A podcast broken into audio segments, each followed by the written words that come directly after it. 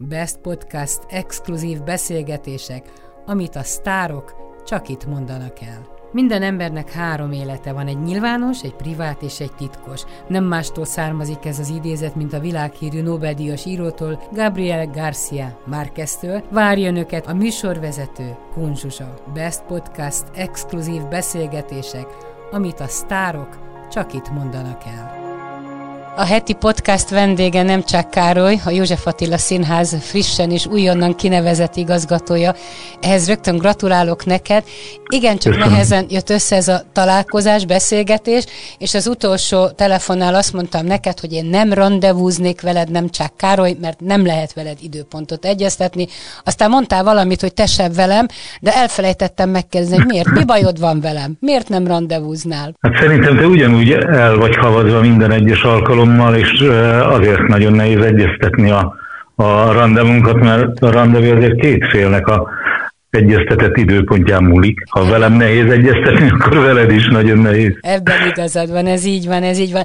Tudtál az elmúlt évtizedekben, években, héten úgy sakkozni, hogy soha senki ne sérüljön ebben az időzavarban. Tehát az embernek azért van egy magánélete, és most azért felpörögtek veled az események a színházban is, de ezt otthon nehezen értik. Én is feleség vagyok, és anya, tehát sokat is dolgozom, de az ember ezt nehezen érti ám meg, hogy, hogy nagyon-nagyon nehéz a 24 órát jól beosztani. Igazából az a helyzet, hogy a színház életében az év vége és az év eleje az már a számszaki dolgokat illetően nagyon tömény, hisz el kell végezni azokat a munkálatokat, amik az elmúlt év befejezését jelenti elszámolni, és hát készülni a következő évre gazdaságilag. Tehát ebből a szempontból is mi azért sokkal intenzívebben vagyunk jelen most a színház életében, mint úgy évad közben, és hát arról nem beszélve, hogy a következő évad műsortervét is meg kell szervezni. Tehát az időzavar adott esetben ebből is adódik, de azért hála Istennek, hogy a szeretteim mindig, mindig marad időm. Kíváncsi lennék arra, és próbáltam ilyen kiskori képeidet keresgélni, de hát nem találtam, hogy mondjuk milyen gyerek voltál ilyen négy-öt-hat évesen, tehát amikor úgy észlelted a világot, először észlelted, hogy, hogy mennyire tudtál beilleszkedni abba a kis közösségben, ahol éltél, igyekeztél-e jól tanulni, voltak ilyen megfelelési kényszered, vagy egy ilyen, ilyen kis rossz csont voltál? Nem is tudom, hogy lehetne erre válaszolni, hisz ahol én nevelkedtem, azt, azt kell mondani, hogy gyakorlatilag mi egy nagy család voltunk, tehát együtt nevelkedtem a szomszéd gyerekekkel, közben nagyon-nagyon gazdag és színes színes életem volt, úgyhogy közben pedig egy, egy zárt világban nevelkedtem, hisz én az 50-es évek végén születtem, és a 60-as évek elején voltam gyerek, és egy nagyon pici faluban születtem, a Büklábánál, tehát a külvilág, mint olyan, azért eléggé el volt zárva előlünk, viszont én ezt soha nem éreztem, mert annyira, annyira gazdag életem volt játékokban, kreativitásban, hogy szerintem ilyeneken nem is gondolkodtam. Én éltem, éltem a ösztönös szép gyerekkoromat. Te tegezted, vagy magáztad a szüleidet? Magáztam, és mai napig is, ha róluk beszélek, akkor édesanyám és édesapám nekem ez a megszólítás. És részt kellett venned az otthoni munkában, vagy egy elkényeztetett kisgyerek voltál, akinek azt mondták, hogy jaj, karcsikám, csak olvas nyugodtan, majd mi megyünk a mezőre, vagy a, a gyümölcsösbe, és majd mi elvégzünk mindent, te csak pihenj. Hát ahogy nőttem, úgy nőtt a munka is velem, és amikor azt mondta, hogy szeretnék elmenni focizni, sportolni egyet, akkor édesapám azt mondta, hogy ott van a kapa, és sportolj vele. Tehát nem volt kényszer az én gyerekkoromban az, hogy a mezőgazdasági munkákkal foglalkoznom kellett, hisz ez a napi életemnek a ritmusa volt. Tehát mindenképpen, tehát aki állattenyésztéssel és mezőgazdasággal foglalkozik, annak van egy napi ritmusa, amit el kell végezni, ha akar, ha nem, és ez, ezt mi nem kényszerként éltük meg, hanem az élet természetes velejárójaként. És amikor felkerültél Budapestre színházahoz már, vagy, vagy, a, vagy a, fő, a főiskolára, és mondjuk akkor otthon éppen valami éret, vagy valami nagyon fontos ö, kerti munka volt, akkor haza kellett menned segíteni, vagy első volt a színház akkor már? Mit mondtak a szüleid? Hát nézd, mindig úgy intéztük az életünket, hogy egy-egy nagyobb munkánál, tehát születnél, vagy karácsony környékén, ha disznóvágás volt, akkor mindig úgy intéztük, hogy haza tudjak menni. Tehát ez egy, nem csak én, hanem a nővérem és a, az ő férje is. Tehát ez egy, mint más családoknál ugyanúgy egyeztettünk, hisz ezek azért nagy munkák voltak, és ott elkelt mindenféle, minden segítőkéz. Ez olyan érdekes, tudod, mert aki a városban nő föl, akkor mindig azt szoktuk mondani, és én városi gyerek vagyok, hogy fúj, itt milyen gazdag a kultúra, meg a társaság élet, meg a pesgés. Ugyanakkor lehet, hogy mondhatom, hogy milyen gazdag a kultúra, és lehet, hogy az ember egy évben egyszer jut el a színházba vagy a moziba, Viszont az a közösség, amit egy pici falu tud biztosítani egy gyereknek, szerintem annál nagyobb kincs a világon nincsen. Tehát itt lezavarhatjuk a gyerekeket a játszótérre, vagy lemegyünk velük, de ott valóban egy közösség nő föl együtt, és, és, és egy nagyon-nagyon nagy összetartás van. Gondolom a nehézsége is azért megvannak, mert minden szem előtt történik. Tehát egyfajta tisztességgel, becsülettel kell biztosan élni az életét, mert hamar kiderülnek a turpisságok a szomszédok számára. Ez így van, de hát eh, egymást nevelték nevelték, eh, vagy egymás, egymás gyermekeit is nevelték a, a szomszédok, a, a rokonok. Tehát a közös együttlét azért kialakít egyfajta mm, rendet is eh, bennünk, és hát ez természetes, hogy átmész a szomszédba, akkor kennek neked is egy vajas kenyeret, vagy éppen ha kisült a lángos, akkor kapsz belőle. Tehát ezek, eh, ezek is a, az élet természetes vele, velejárói voltak világéletemben, és hát ami, ami igazából most kezd még gazdagabbá válni előttem, hogy a játékainkat illetően hihetetlen fantáziadús volt az én gyerekkorom, hisz mi magunk találtuk ki a, a játékainkat, mi magunk készítettük. Tehát az első ajándék az egy olyan kis autó volt, aminek a fejét meg kellett nyomni, és akkor lenkerekes volt, és ment egy pár métert, de az is azért volt, mert édesapám kőműves volt, és egy KTS-ben dolgozott, és karácsonyra ezt kaptam én ajándékba. De nálunk ajándékozás az, az használati tárgyak voltak, vagy, vagy egy alma, vagy dió, tehát más, másfajta értékrend volt az én gyerekkoromban, de más volt a, a világ is, tehát nem, ma már vidéken is megváltozott nagyon sok minden. De azt rosszul érzem, hogy, hogy ha az ember tisztességgel éli az életét, és becsüli a közösséget, ahol fölnőtt, és leginkább a szüleit, akkor nagyban az értékrendjei nem változnak meg? Hát remélem, hogy így van, és bízom benne, hogy hogy az ember meg tudja tartani azokat az értékeket, ami, ami között nevelkedett, és megmondom őszintén, néha engem zavar, hogyha hiányát látom valahol. Hát és sajnos látja az ember bőségesen a hiányát. Igen. Mert, mert még a számunkért is, is sokszor sajnálatos módon elmarad. Az, hogy te színész akarsz lenni, az mikor, mikor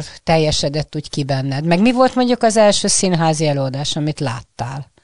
Volt egy nagy mesterem, ma már nincs közöttünk, Ruszt József, aki az egyik próbán azt mondta, hogy ne arra vigyatok, hogy sokat beszélek, de hogyha nem mondom ki azt, amit gondoltam, akkor olyan, mintha ki se gondoltam volna. Tehát a, a szavakat, a szavak testet öltöttek, ahogy kimondta a gondolatát. És valahogy így voltam én a színészettel is. Negyedéves gimnazista voltam, negyed évet kezdtem, amikor megérlelődött bennem, és kimertem magamnak is mondani azt, hogy színész szeretnék lenni. Na de honnan uh, az ötlet? Ilyen attól... nappal színházban ültél? Nem, de ahol nevelkedtem, a Mocsolyáson, a Büklávánál, nálunk volt iskola, de osztatlan iskola volt, és tanított bennünket egy fantasztikus tanárházas pár, Kugler Rezső és felesége Dórika néni, és tőlük fantasztikus dolgokat tanulhattunk az életről, az iskoláról, és tanítanéni művészi vénával megáldott ember volt, és nagyon sok műsort szervezett a falunkban, és nagyon sok híres embert hívott meg hozzánk előadó estet tartani, és ezekre az alkalmakra mindig készültünk, és ezeknek a fellépéseknek én az egyik szereplője voltam, és miután elkerültem otthonról, hatodikos általános iskolás koromban egy kollégiumba, egy tanyasi diákoknak fenntartott kollégiumba, ott pedig szintén volt abban az iskolában kórus,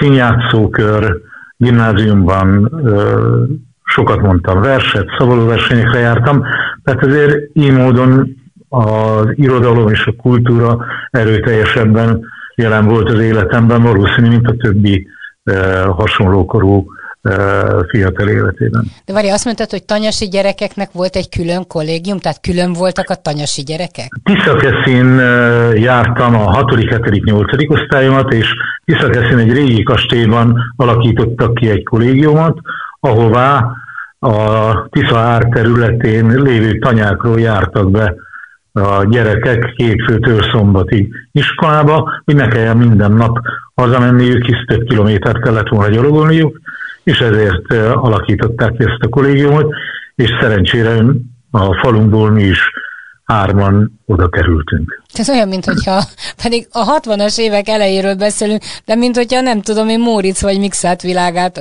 olvasnám, vagy látnám, tehát olyan elképzelhetetlen ma már részben, hogy, hogy egy tanyáról mondjuk bejárjon egy gyerek, vagy külön egy kis tanyasi kollégiumba legyen 11-13 évesen, hát egy ekkora kisfiút még otthon dédelgetünk, olyan pici fiú, te meg már a, a nagy, nagy hát életet éled. De én egy kicsi fiú is voltam, mert eh, elég el voltam maradva a korosztályomtól. Eh, de igen, sokat én is azt érzem, hogy nem a 20.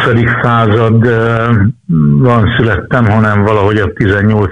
század vége felé. Tehát a mi világunk egy önfenntartó világ volt, tehát mi nagyon sok mindent saját magunknak megtermeltünk év közben, és gyakorlatilag a, a pénzforrás egyedül az édesapám keresete volt, vagy ha bement édesanyám a piacra Miskolcra. És akkor vitt valamit eladni? Igen, igen. Szőlőt, gyümölcsöt, zöldséget. Mennyire más világ volt ez te jó Mennyire más, igen. Persze lehet, hogy most is ez van falun, csak olyan távol kerültünk a falusi élettől. Lehet, hogy te nem, mert tudom, hogy hazajársz a templomot is, hogy majd arról beszélünk, hogy hogy áll a templom, de hát nagyon-nagyon nem ismeri a városi ember a vidéki ember életét. Azt, azt hisszük mi, hogy minden úgy van, ahogy itt nálunk. Hát igen, sok mindenben, sok mindenben más egy vidéki ember élete, de sok mindenben hasonló is vár. Most már azért a világ eléggé mobilizált lett, tehát sokkal hamarabb elmozdulsz a, a, a megszokott helyedről, és világot látsz. Ez az én időmben, az én kis falumban nem így volt. A szüleid gyakran jártak Budapestre? Budapestre nem, Miskolc van közel hozzánk, 20 kilométerre Miskolcra jártak be, hát, és édesapám Kőműves volt, tehát ő Borsod megye több falujában, városában dolgozott, tehát ő mobilabb volt tőlünk. De kevesen jártak el dolgozni a faluból, mert egy nagyon jól működő erdőgazdaságunk volt, és ott talált a falu közel 90% a munkát. Tehát azért egy keresetből négy embert eltartani, ott azért meg kellett nézni, hogy mire adja ki az ember a pénzt. Tehát nem nagyon lehet két kézzel szórni. Ez így igaz, de ennek ellenére én soha nem éreztem, hogy mi szegények vagyunk. Valószínűleg attól, mert boldogok voltunk, ahogy éltünk. Nem az anyagi javak voltak elsősorban a meghatározók. És mondjuk télen mit tervezgettetek, hogy nyáron az olasz tengerparthoz mentek nyaralni? Nem, én még a Balatont sem ismertem, úgyhogy uh, ilyen vágyaink nem voltak, de a, a nyaralás nálunk más, más uh, éppen történt. Hát hangsúlyozom azért a, egy vidéki létnek van egy ritmusa, uh, hisz nekünk uh, nagy szőlőnk, nagy kertünk volt, volt tehenünk, apró jószág, tehát itt azért folyamatosan ad munkát a, az ilyen élet. Nagyon-nagyon dolgosak a, a vidéki emberek. Néha elgondolkodom, hogy, hogy micsoda nehéz élet ez. Tehát tényleg, amit mondasz, hogy amikor mi elmegyünk nyaralni, akkor éppen a, a, a dolog van a földeken, meg a gyümölcsösben, tehát meg az állatokkal. Nem lehet ott hagyni. Tehát fel nem merül lesz, hogy, hogy elmenjenek hetekre, ott hagyják az otthonukat. Ezért mondom, hogy teljesen más ritmusú, nem, és még azt is megkockáztatom, hogy nem rosszabb, nem jobb, hanem más, teljesen más. Ahhoz alkalmazkodik az ember, abban, abban szocializálódik. Tehát sok mindent figyelembe kell venni ha az ember ezt az életet választja. Volt olyan, amiért mondjuk nagyon rágtad édesanyád, édesapád fülét, hogy nagyon-nagyon szeretnél egy ruhát, egy tárgyat, vagy valamit magadnak, egy utazást? Nem, ilyen nálunk föl sem merül. Egy dolgot akartam nagyon, színésznek lenni. És mit szóltak el? És hát nézd, igazából a, azért fontos ez a mondat, mert engem nem vettek föl elsőre a színművészeti főiskolára, hála Istennek, mert nem voltam érett arra, hogy fölvegyenek, viszont a harmadik nekirugaszkodásra kerültem a főiskolára, és amikor már másodszorra sem vettek föl, akkor nem nagyon értette édesapám, hogy miért ragaszkodom én egy olyan dologhoz, amiben ő úgy látja kívülről, hogy nem adnak rá lehetőséget, vagy én vagyok kevesebb kevés ahhoz, hogy, hogy felvételt nyerjek. Tehát nem, akkor nem nagyon értette, hogy miért nem akarok egy polgári ö, foglalkozás után nézni. Szerette volna, hát hogy esetleg mellette kőműveskedjél? Vagy azt akart, hogy azért a fiam többre hát igaz, vigye? Igazából mindig azt akarta, hogy többre vigyük, tehát az építőipart választom, akkor legalább egy középvezetői szintre jussak el. És tehát ők mindenképpen azt azt szerették volna, hogy mi tovább tanuljunk. A nővérem tanárnő lett, matematika, fizika szakos tanár, Egerben végzett a főiskolán. Ők azért nagyon örültek annak, hogy még tanulunk és tovább tanulunk. Amikor Budapestre becsöppentél, akkor, akkor olyan, olyan pesti fiúnak gondoltad magad, vagy azért vidéki maradtál? A pesti fiúnak gondolom magam, akkor nagyon rossz helyzetbe kerültem volna, mert uh, akkor teljesen át kellett volna kódolnom saját maga. Én azt gondolom, hogy maradtam vidéki fiúnak, aki Pesten egy általa nagyon vágyott szakmát szeretne elsajátítani. És akkor mindennel azon voltál, hogy tanulj, tanulj és színész legyél. Ez, ez volt az elsődleges, és mondjuk az nem, hogy, hogy mondjuk a budapesti éjszakát is megismert? A maga buliaival, cigi, pia, nők, tehát ami ezzel jár. Nézd, ez benne volt a főiskolás években, úgyhogy mi nagyon gyönyörű négy évet töltöttem a színművészeti főiskolán, ebben minden benne volt. Éjszakázás, csajok, néha a kocsma is, hogyha volt pénzünk hozzá. Hát ahogy, ahogy mindenki éli ebben az időben az életét. 20 évesen kerültem a főiskolára, életem egyik leg, leggyönyörűbb időszaka.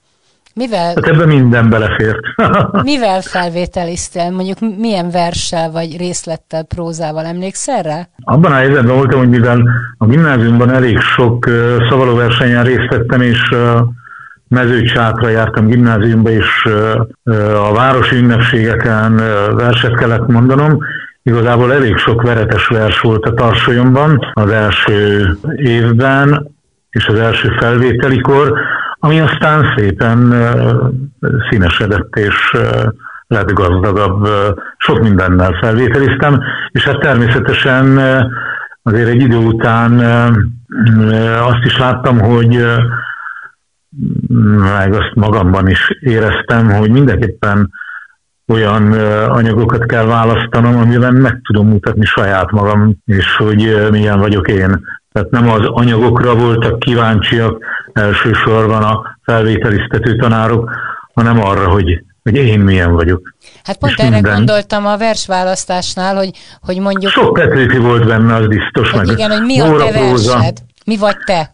Tehát nézd, a mai napig is uh, talán legközelebb uh, Petőfi költészete áll hozzám, és a Móra világa. Természetesen, hogy ilyen tehát nem, nem Hamlet monológgal készültem, hanem mondjuk Balgával a Csongor és Tündében, vagy Beppóval a, a Néma Leventéből. Tehát ez áll hozzád a, közel a te lelkedhez. Hát akkor legalábbis úgy, úgy éreztem, hogy ez az a, ez az a helyzet, amikor meg tudom jól mutatni magam. Mit gondolsz, ha a szüleid lepillantanak rád, akkor büszkék, amit elértél? Hát hála Istennek az életükben is megtapasztalhatták az én színházi életemnek egy részét, és azt gondolom, hogy már akkor büszkék voltak rám, most, ha valamiért büszkék, akkor azért büszkék, mert épül egy templom Mocsajáson. Ezt még akartam kérdezni, ezt a templomot, mert nekem egyszer adtál képet, és láttam, és talán meg is mutattuk, hogy milyen fessember vagy gumicsizmában, kapával, ásóval a kezedben. Jól áll, jól állt kimondottan, hogy ott a templom körül. Igen, tudom használni, igen. Ügyeskedtél, igen. Tehát tudod használni a múltadat. Hogy álltuk igen. a templommal? A templom elkészült, már az oltár és a, a padok készülnek, valószínű, hogy egy-két hónapon belül a felszentelésre is sor kerül. És miért volt ez ilyen fontos neked? Ez egy nagyon pici falu. Biztos van a szomszédban templom, át lehet menni máshova is, és neked ez mégis nagyon fontos volt. Nézd, nálunk azért, ha így nézzük, van templom. Az a terem, ahol az iskolánk is volt, abban a teremben az én gyerekkoromban, amikor iskolába jártam, egy függönyel elválasztott részem, ahogy ma is ott van az oltár. De most már mivel az iskola megszűnt nálunk, és közigazgatásilag Kisgyőrhöz tartozunk, oda járnak be a gyerekek reggel, és ez a terem most már imaterem lett. De soha nem volt templomunk, és nagyon sok barátommal beszélgettem, és van egy-két erdélyi kedves kollégám, akikkel több alkalommal felléptem, és a, a hosszú ö, úton, amíg a fellépő helyre értünk, ö, sokat beszéltünk a közösség erejéről, és a közösség megtartó erejéről, és arról is, hogy, ö, hogy mennyi, milyen sok energiába telik az, hogy egy-egy közeg mennyire tartja meg a, a népét, és hogy, hogy a helyekre mennyire szükség van. És mivel nálunk nem volt templom, de van egy nagyon erős közösségi élet, azt gondoltam, hogy bizonyára még erőteljesebbé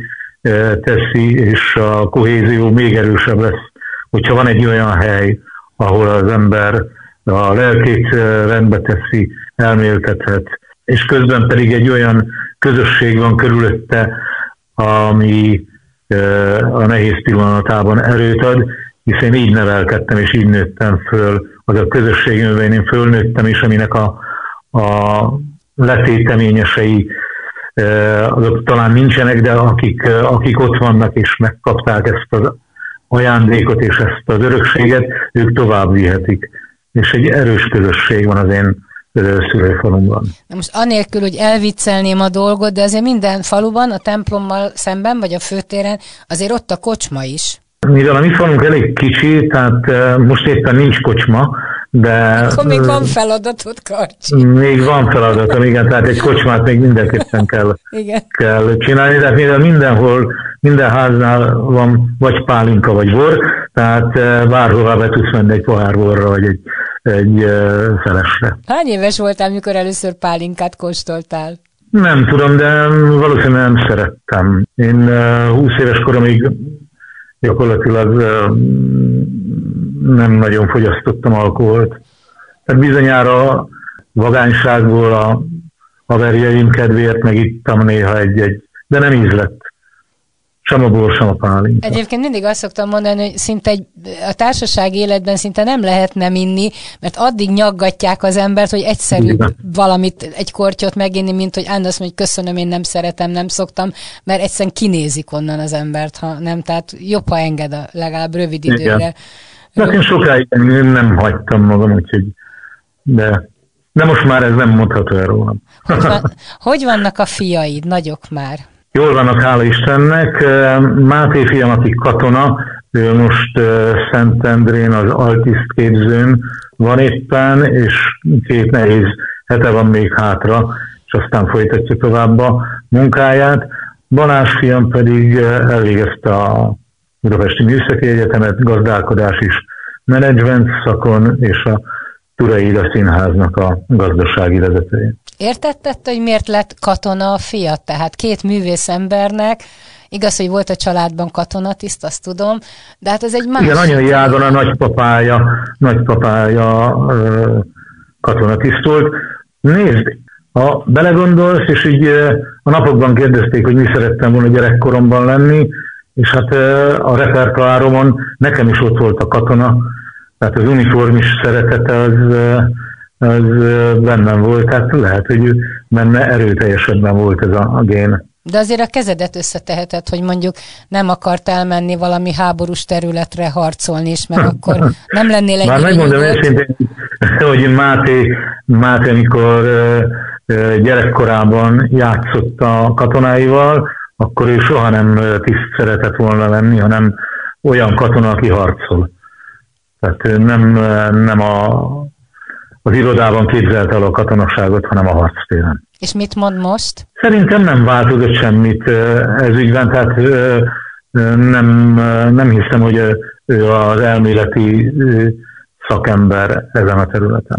De tudod, az az érdekes, hogyha az ember néz egy színdarabot vagy egy filmet, és hát az álmainkban benne van, hogy milyen a katonaság, meg hát főleg egy fiújéban. De azért ezt, ezt szemtől szembe, akár dokumentumfilmen végignézni, hogy mit jelent a katonasság, mit jelent katonának lenni háborúban, embertölni, ezt az ember nem fogja fel szerintem, hogy mit választ. Igen, de hál' Istennek azért a mostani élet nem, feltétlenül erről szólt, tehát a, és valószínű, ha Mátét megkérdezzük, neki bizonyára van egy komoly elképzelés erről, tehát a, a katonának nem a háború a, a célja, hanem az, hogy megvédjen a háborútól bennünket. Te voltál katona? Nem, én megúsztam a katonasságot. Szívesen lettem volna a főiskola előtt, de miután fölvettek és nem vittek el katonának, utána már nem esett volna jól. Hogy hat rád mondjuk egy szerelmes film? Meg tudod könnyezni, át tudod érezni, vagy tudod, hogy ez film, ez színház, ez játék, és lepereg rólad? Hát van, amit megszenvedek, és hagyom magam, hogy könnyeim újjanak adott esetben, tehát és mostanában ezeket a filmeket jobban is szeretem, mert bárhová kapcsol az ember ott valamilyen akciófilmet lát, és az, az már kicsit nekem sok. A te színházadban, a te repertoár választásodban gondolom a, a, az utolsó szó joga a tied. Hát nézd, így nézzük, minden színházban az igazgató szava az utolsó, de hát azért még odáig eljutunk, nagyon sok kompromisszum van ezekben a döntésekben, de hát én vállalom a felelősséget ebben a pillanatban, tehát az én bőrömet visszük elsősorban a vásárra. Jó dolog igazgatónak lenni? Én sok részét nagyon szeretem és élvezem, és azt gondolom, hogy jó pár részét jól is tudom építetni. Szinetár tanár úrtól, neked tanár úr, nekem nem, mondjuk Szinetár Miklóstól kérdeztem pont nem régiben, előző héten, előtted való héten vele lesz a beszélgetés, hogy mondjuk elvállalná el, hogy mondjuk kulturális miniszter legyen. Nagyon érdekes dolgot mondott ő, aki azért messze van a tényleg a politikától, hogy mindent elvállal, amivel jót tud tenni. És valahogy azt gondolom, hogy a színházigazgatás is ilyen, azon kívül, hogy te élvezed vagy nem. Tehát, hogyha ha valami, valami jót tudsz tenni színészeknek, társulatnak, közönségnek, akkor megéri az a fáradozás, meg az a, az a vezetési őrület, ami néha minden vezetőt utolér, hogyha a végeredmény jó. Így igaz, pontos volt a tanár úrnak a, az okfejtése, én is azt gondolom, de hál' Istennek, hogy ez az elmúlt kilenc évtizedik év azért mindig adott olyan feladatot, amiben boldognak éreztem magam, és még azt is mondhatom, hogy azt éreztem, hogy van értelme, hogy, hogy dolgozunk, hogy itt vagyok, tehát sok jó eredményt értünk el a műsorunkat illetően is, és a színház állapotát illetően is. Tehát több olyan, olyan feladatot végezhettem el és végezhettünk el, hisz azért a színház nem egy egyszemélyes műfaj, tehát én kevés lennék ahhoz, hogy, hogy eredményt érjek el. Tehát itt a művészek, a háttérszemélyzet áldozatos munkája kell ahhoz, hogy a színházunk jól tudjon működni. Maradt a felállás, hogy Galambos Erzsé és, és Láng József a nagy rangidősek a színházadban? Igen, ők az örökös tagjaink, Bodrogi Gyulával, Újréti Lászlóval, Szabó Évával, és hát Dori bácsi is és Galambos Erzsé is még színpadra lépett az elmúlt időszakban, bár ez a járvány most visszavet mindannyiunkat. Benned benne van az idősek tisztelete? Benned megmaradt? Abszolút megmaradt, és ez is otthonról hozott ajándék. Én nagyon-nagyon figyelek az idős generációra, nagyon sok idős barátom is volt egész életem folyamán. A hatalom, a pénz, az biztos te is látod, hogy azért hajlamos megváltoztatni az embert, és akárhogy gondolom, azért egy színházigazgatónak is van némi hatalma. Mondjuk reggel, amikor be lenézel a tükörbe, akkor azt mondod, hogy no, no, Karcsi, vigyázz magadra, figyelj oda, hogy ne es bele ebbe a hibába, ebbe a csapdába. Remélem, hogy, hogy nem estem nagyon bele ebbe a hibába, de vannak bizonyos olyan helyzetek, amikor az embernek határozottnak kell lenni, és akkor lehet, hogy kívülállóként valaki azt mondja, hogy na, ez is hogy elszállt magától.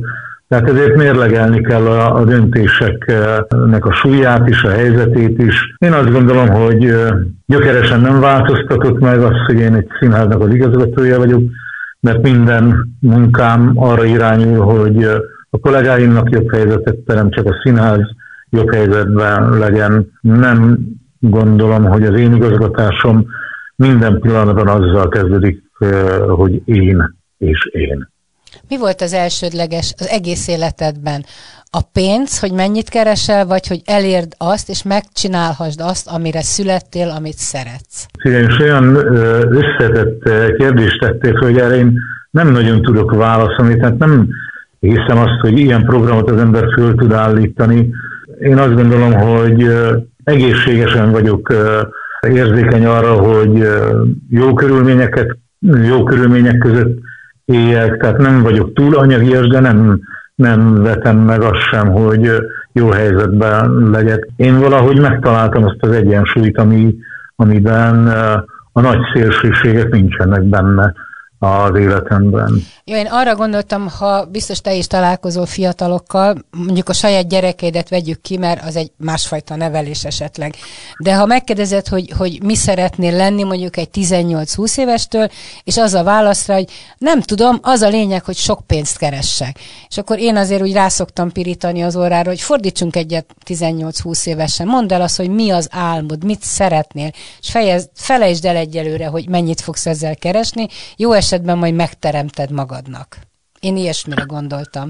Ezzel nap mint nap találkozik az ember, hisz azért a mai világunk túlanyagias, tehát ezen nem, nem lehet csodálkozni. Azon kívül rengeteg olyan hatás ér bennünket folyamatosan a reklámokból, a médiából fakadóan, hogy nehéz kiszedned magad, hogy ne legyen egy jobb telefonod, egy jobb autód, tehát ez, ez napi szinten jelen van az életedben. Az én életemben nem volt, hála Istennek. Hát Kacsin, emlékszem arra a 80-as évek elejéről abról a mert egy, szerintem egy kb. egy tízessel vagyok idősebb nálad, arra a pályakezdő színészre, amikor semmi másról nem volt szó, csak egy szerepről, egy ügyről, a színházról, az életről, és szerintem egy forintot ki nem ejtettünk soha a szánkon, és így egyikünknek sem volt semmije. De mindenki így volt ezzel, mindenki. tehát átalakult nagyon sok mindent körülöttünk.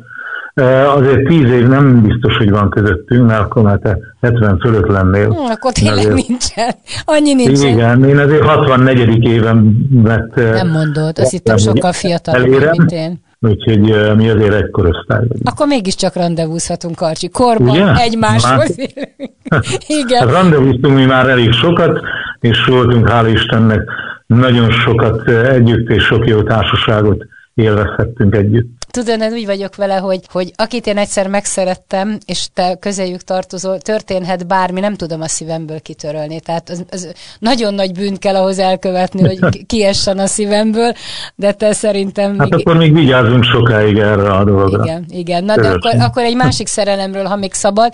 Te új életet kezdtél, milyen az új életed? Amit szabad erről mondani? Mi sok, sok újdonságot jelent az életemben ez a változás. Van egy fantasztikus párom, az én Katin, akivel most már évek óta együtt, együtt vagyok, viszont nagy hiány a két fiam napi jelenléte az életemben, tehát ezt a, ezt a fájdalmat nem lehet pótolni, de egy csodálatos párom van, és egy csodálatos párra találtam Katiban. Kívánom, hogy ez sokáig megmaradjon, és hogy együtt, együtt maradhassatok életetek végéig. Ez a nagy szavak Köszönöm. nehezen mondtam ki, de szívből így kívánom.